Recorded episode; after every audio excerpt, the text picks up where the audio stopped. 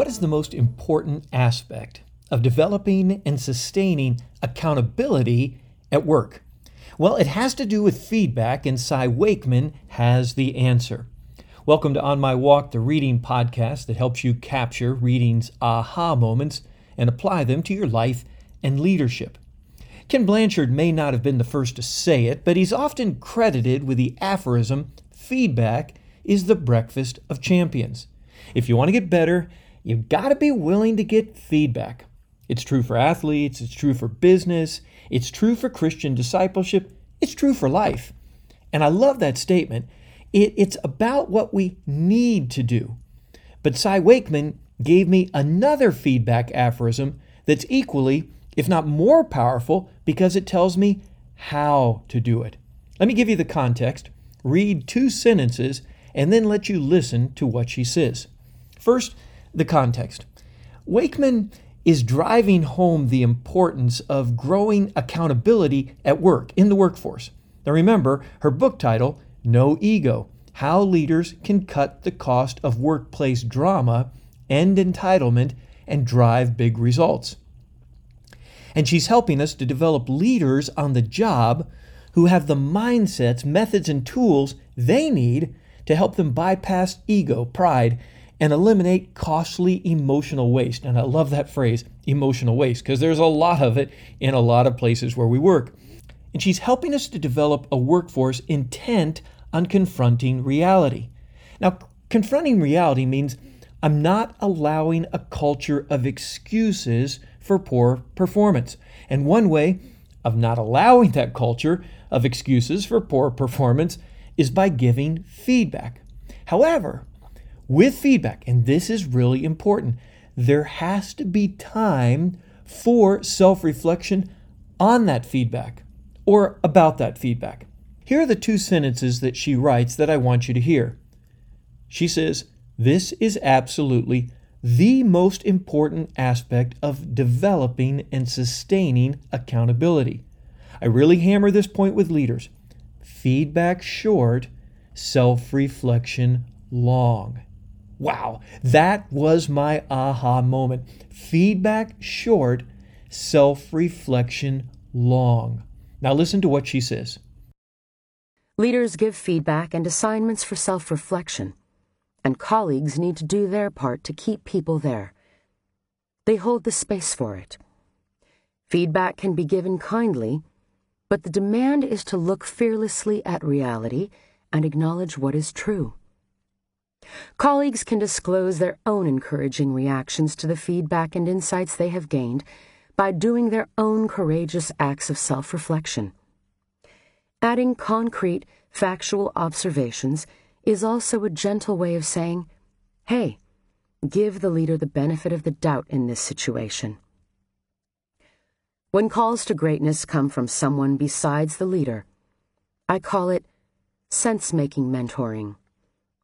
Let me give you an example. If I give an employee some feedback about his role in a difficult situation, he may leave my office frustrated with me as a boss and convinced that I don't understand the situation or I have unrealistic expectations. This is where a collegial mentor gets to work. The worst thing that mentor can do is say, You poor thing. That does not sound fair. I think you are fabulous. This is not about you.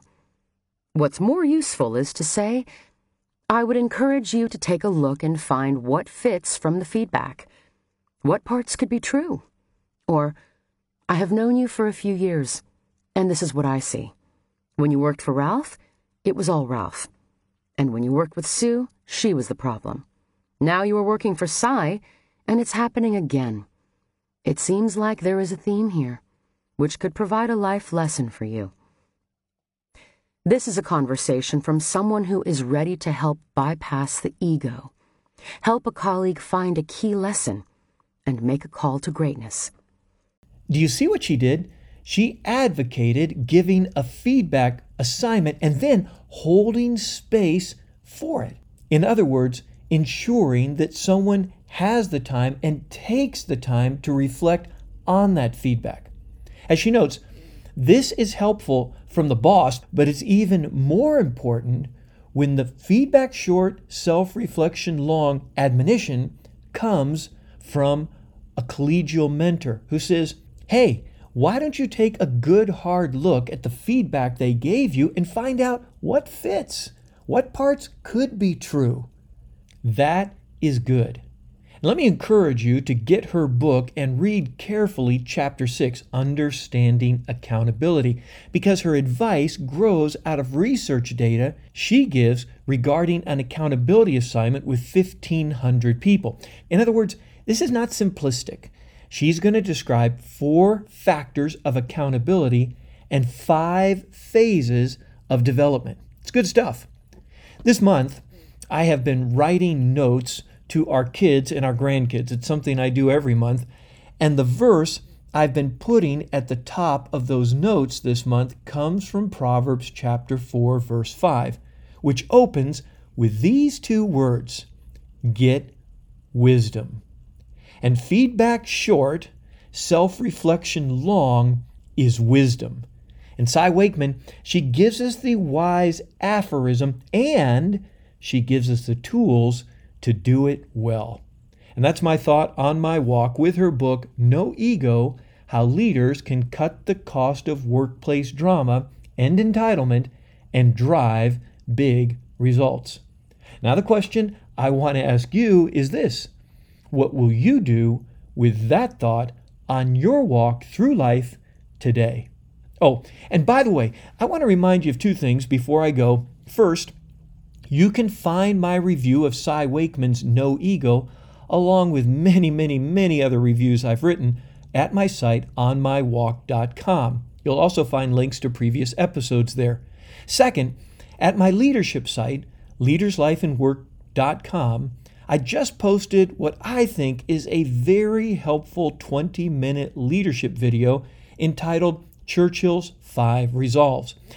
Winston Churchill demonstrates five resolves every leader needs to lead well, especially when leading in a crisis.